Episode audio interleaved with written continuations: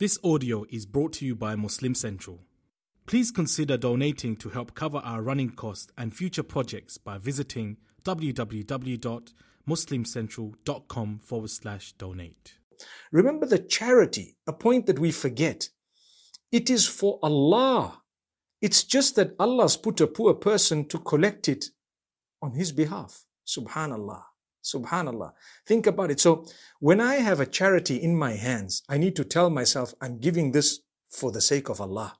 This is Allah that I'm reaching out to because He wants me to reach out to Him by giving food to a poor person. That's what it is. When you think that way, you will automatically be respectful in the way you treat others. Don't throw money at someone. Give it to them. Don't throw a coin at a beggar.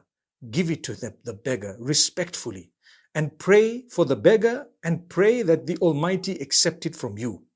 Allah says the real beggars are those, and this is now the etiquette of those who are poor.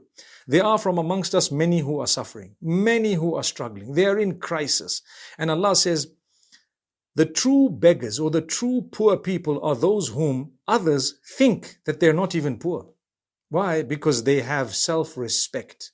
That's why if you can search for those in need and spend on them, spend on those who don't beg, whom you know this person is in need, but their honor, their dignity, their level, their respect, their self-respect does not allow them to come and ask me. Let me give them without them asking.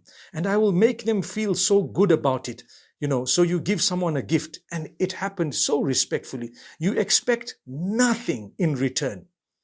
Why is it that in the modern world, many people spend, yes, but they expect in return from the people or from the person. They want something back. At times, something immoral. They want it back. Where are those who fear Allah enough to give others and still consider themselves fortunate for having been chosen to give?